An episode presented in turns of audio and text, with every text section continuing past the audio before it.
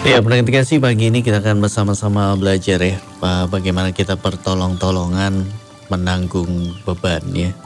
Ada uh, sekelompok orang pendengar sih yang yang kalau ikut ya ikut berbagi beban ya, ikut membagikan beban itu rasanya uh, berat sekali karena uh, satu prinsip hidup yang dipegang adalah uh, saya tidak ingin uh, menjadi beban buat yang lain Ya, itu betul pendengar kasih ya. Tetapi kita diciptakan untuk saling menolong, menanggung beban. Ya. Tentu kita tidak ingin menjadi pribadi yang uh, terus menjadi uh, beban maksudnya ya, terus uh, menjadi beban tapi kita bertolong-tolongan menanggung beban. Artinya ya, ada kalanya di mana kita ditolong, ada waktunya di mana kita menolong ya ada waktunya di mana kita berbagi beban. Ada waktunya di mana kita dibagi beban. Ya. ya kalau ada beban yang berat mendengar kasih dan itu dipikul seorang diri sering kali itu uh, membuat kita ini akhirnya tidak mampu menanggungnya. Nah, tapi sesuatu yang berat mendengar kasih kalau dipikul bersama nah, itu akan terasa berbeda Nah, itulah pentingnya bagaimana kita hidup ya sebagai orang-orang percaya. Dalam Galatia 6 ayat yang kedua di situ dituliskan bertolong-tolonganlah menanggung bebanmu. Demikianlah kamu memenuhi hukum Kristus. Galatia 6 ayat yang kedua sekali lagi pertolong-tolonganlah menanggung bebanmu.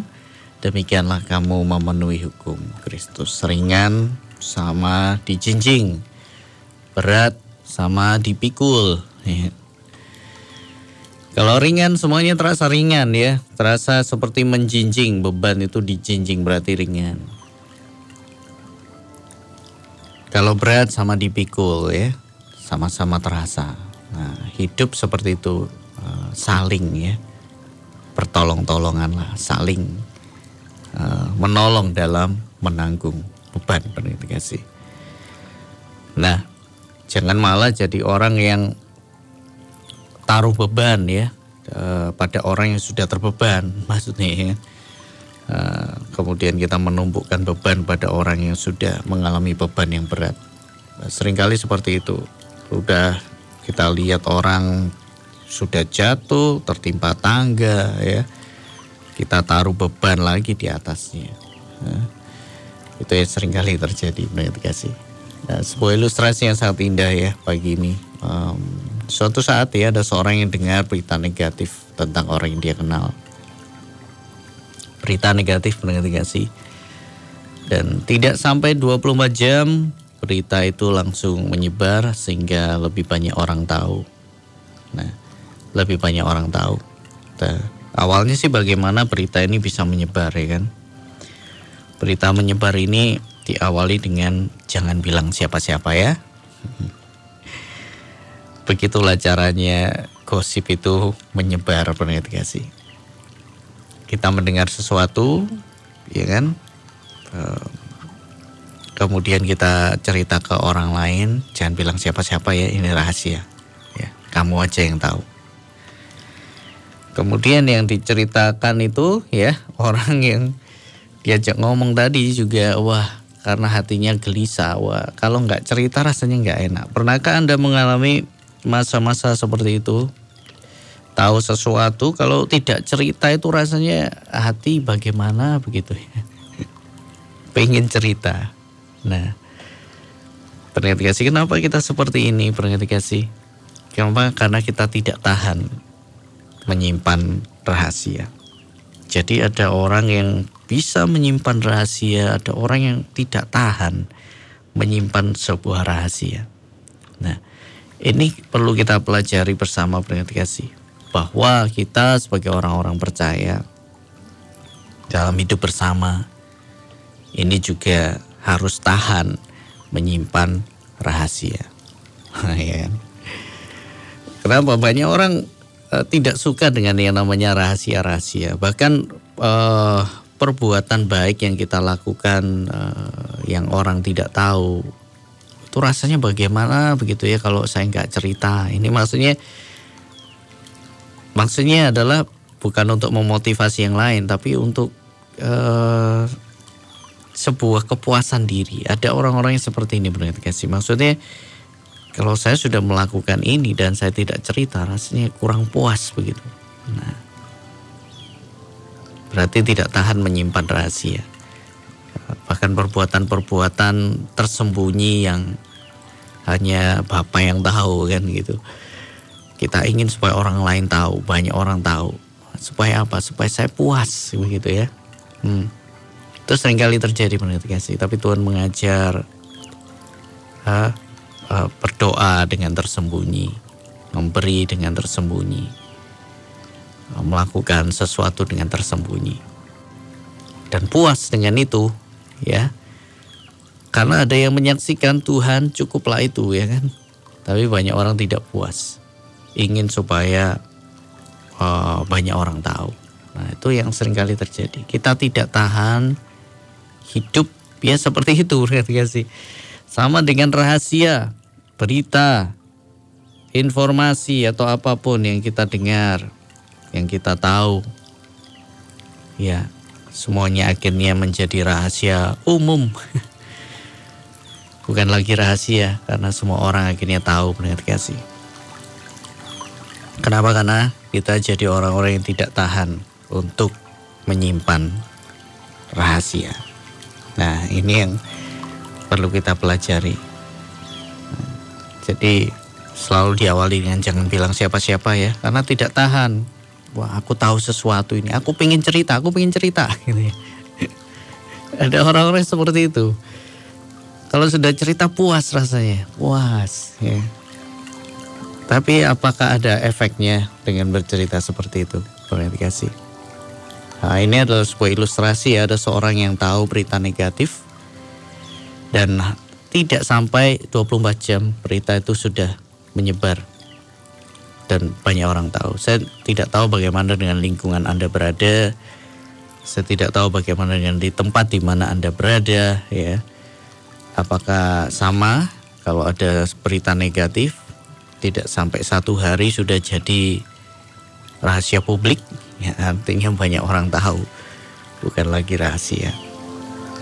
Nah, Kadang ya menggunjingkan atau bergosip itu sangat ya sangat menggoda berarti ya.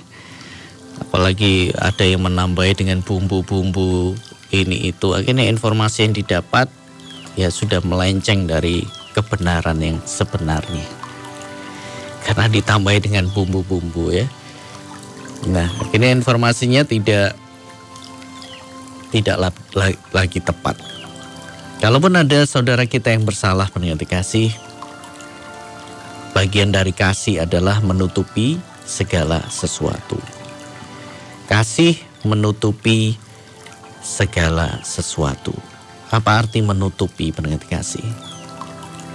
Apakah kita sudah hidup dalam kasih? Kasih itu kan banyak ya dijabarkan. Anda bisa baca dalam satu Korintus ya satu Korintus pasal yang ke-13 satu Korintus pasal yang ke-13 Anda bisa baca di sana banyak hal tentang kasih. Kalau kita ingin tahu apakah kita sudah hidup dalam kasih atau belum dicek satu-satu ya. Dicek satu-satu. Kasih itu sabar. Dan salah satunya kasih itu menutupi segala sesuatu. Apa artinya menutupi? Apakah kita um, harus diam dengan kesalahan? Tentu tidak mendengar dikasih. Tapi menutupi ini adalah kita ini mampu jadi orang yang menjaga rahasia. Menutup dengan diam. Iya benar. Jadi kalau ada saudara kita yang bersalah, kita tahu itu bersalah. Banyak orang yang merasa lebih asik kalau kesalahan itu dibicarakan, ya kan? Kesalahan itu diceritakan dan disebar-sebarkan.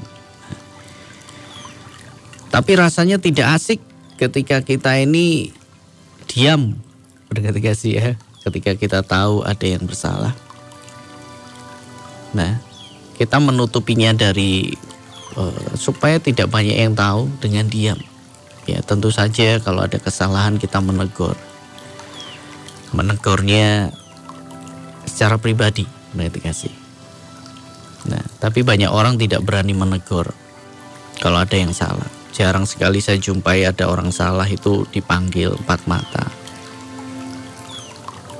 Kamu ini kenapa sih? Kok bisa sampai seperti ini? Yang terjadi adalah digosipkan berarti sih, dibicarakan, dijadikan bahan bercanda, dijadikan bahan perbincangan yang hangat.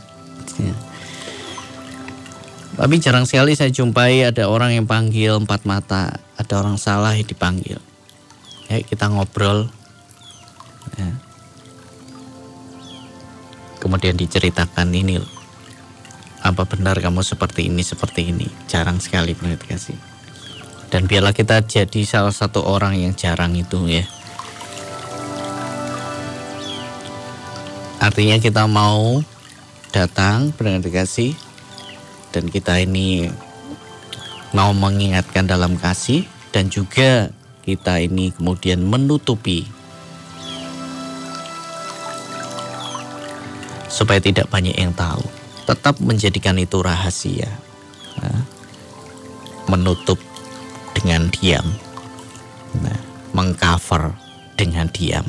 Nah sering kali pendengar kasih kita mengcover itu uh, bukan dalam hal-hal yang lain ya. Misalkan dalam hal tenaga misalkan ada satu pekerjaan yang berat ya. Uh, kemudian kita mengcover ya dengan tenaga. Atau ada sebuah proyek yang besar pendengar dikasih dan kita mengcover dengan sumbangsi pikiran kita bagaimana proyek ini bisa terlaksana pekerjaan Tuhan ini bisa terlaksana kita mengcover dengan semua yang ada yang bisa kita lakukan dengan pemikiran kita, dengan tenaga, mengcover begitu ya. Ada sebuah acara yang dilakukan dan ada yang mengcover dengan dana, beringat kasih supaya semuanya berjalan lancar.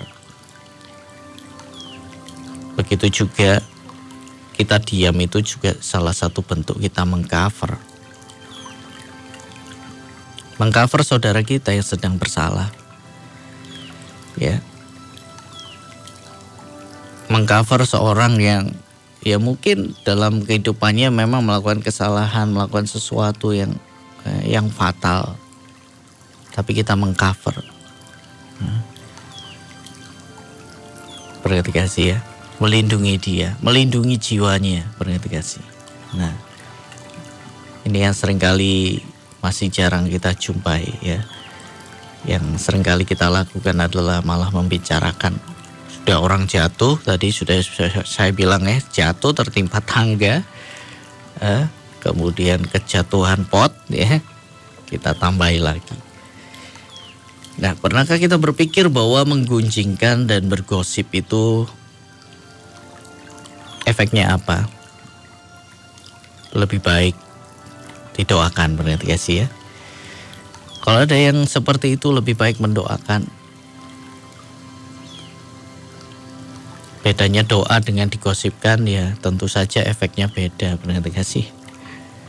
Gosip itu hanya mem memuaskan diri dan biasanya orang yang menggosip itu bangga dengan dirinya. Kenapa? Oh aku nggak seperti orang yang saya gosipkan ini. Ini loh. Kalau menggosipkan kita bicara tentang keburukan orang lain dan dengan menggosip kita ini sebenarnya puas. Kenapa? Karena orang lain yang selalu jelek dan kita ini tampak selalu bagus kasih. Padahal tidak selalu demikian. Ya, selumbar di mata saudara bisa kita lihat, balok di mata kita sendiri kita tidak lihat. Ya, betapa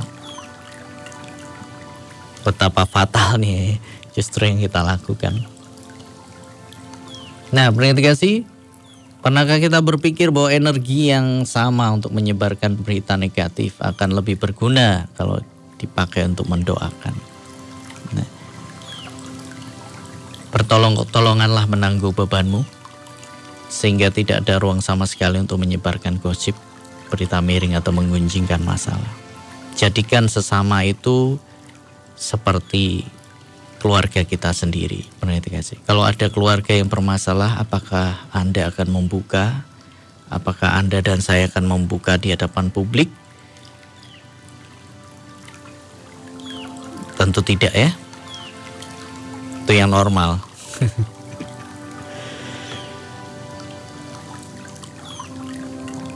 Biasanya kita akan tutupi. Misalkan yang salah adalah anak Anda. Anak kandung yang sangat disayang, salah.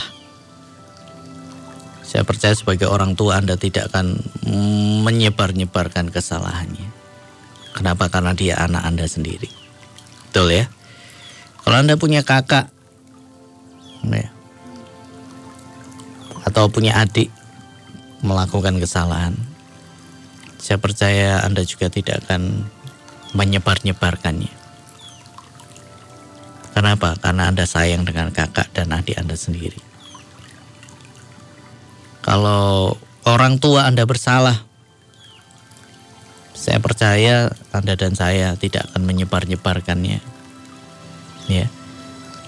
Kenapa? Karena dia adalah orang tua kita sendiri. Sama berganti kasih. Seringkali kita mengasihi orang lain itu levelnya lebih rendah. Maksudnya begini, um, ada beda antara kita mengasihi keluarga kita keluarga, saudara kandung, betul ya, dengan dengan yang bukan saudara atau family. Nah, tapi Tuhan mau kasih itu sama dengan kasih. Kasih itu sama. Benar kasih. Kasih itu sama. Jadi bagaimana caranya ya menganggap orang yang bersalah itu sebagai kalau lebih tua kakak kita sendiri kakak kandung kita sendiri. Kalau yang lebih muda, adik kita sendiri, adik kandung kita sendiri. Ya, itulah kasih persaudaraan benar kasih. Nah, bahkan Tuhan kan berkata ya kalau kita harus mengasihi satu sama lain, bahkan rela memberikan nyawanya. Nah, kasih seperti apa yang rela memberikan nyawa itu adalah kasih di level yang tertinggi ya kan kita menganggap sesama kita itu sangat penting buat hidup kita. Sama seperti keluarga inti kita kasih. Ya kan? Ada ibu yang rela memberikan nyawanya untuk anak kandungnya, ada. Kenapa? Karena itu cinta di level yang tertinggi dan Tuhan mau kita juga mengasihi sesama dengan level yang tertinggi anggaplah itu sebagai saudara kita sendiri.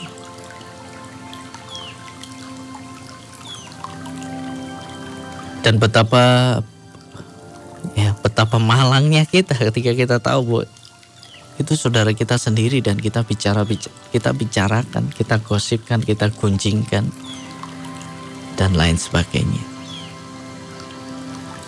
Nah, sudahkah kita mengasihi eh, sesama dengan level yang tertinggi ini berarti kasih. Seringkali kita menerapkan kasih itu dengan level yang berbeda.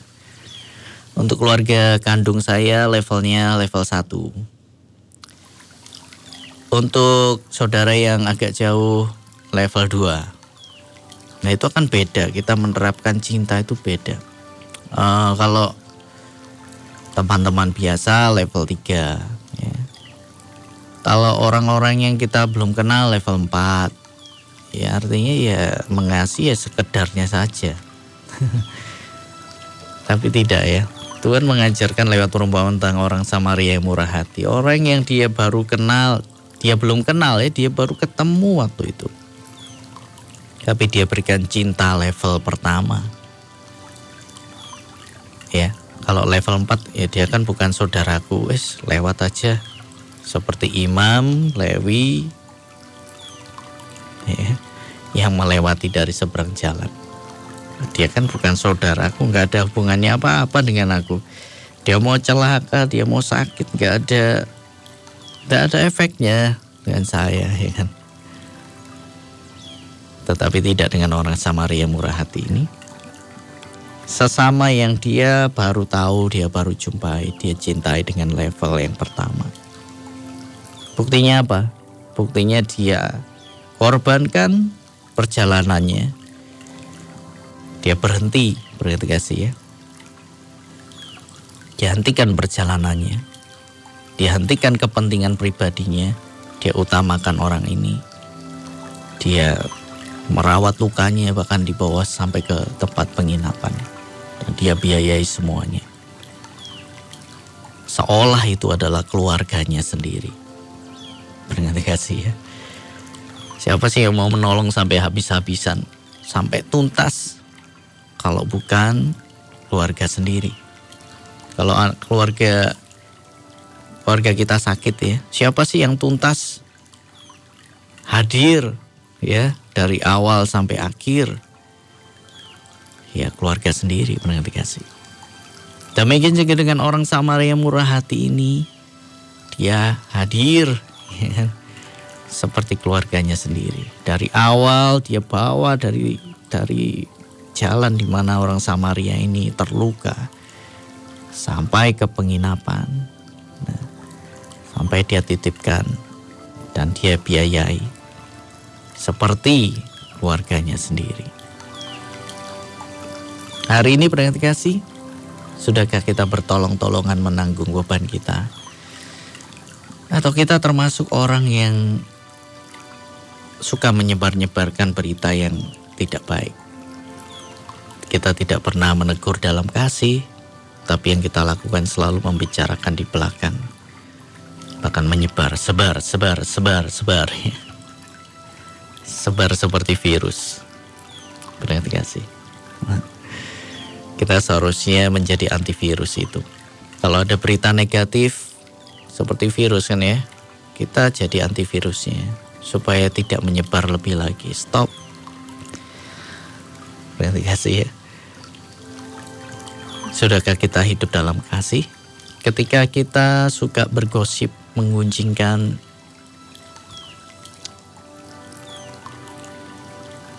saya meragukan kalau kita sudah hidup di dalam kasih.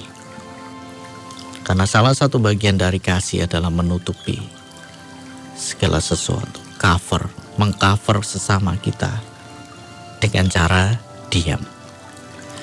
Dan menjadi diam bukan hal yang mudah. Butuh penguasaan diri untuk diam ketika kita menyimpan sebuah rahasia. Atau kita tahu sebuah rahasia. Karena itu tidak banyak Tuhan mempercayakan rahasia. Kenapa? Karena kita kurang penguasaan diri dalam menjaga sebuah rahasia. Pernah dikasih. Kasih menutupi segala sesuatu, pertolong-tolonganlah menanggung bebanmu. Kasih. Mari kita belajar mengasihi sesama kita. Dengan level yang tertinggi, level yang terbaik. Ya. Kalau kita suka membicarakan orang mulai pagi ini mari kita berubah. Kalau kita suka menyebar-nyebarkan berita yang negatif mari hari ini berubah.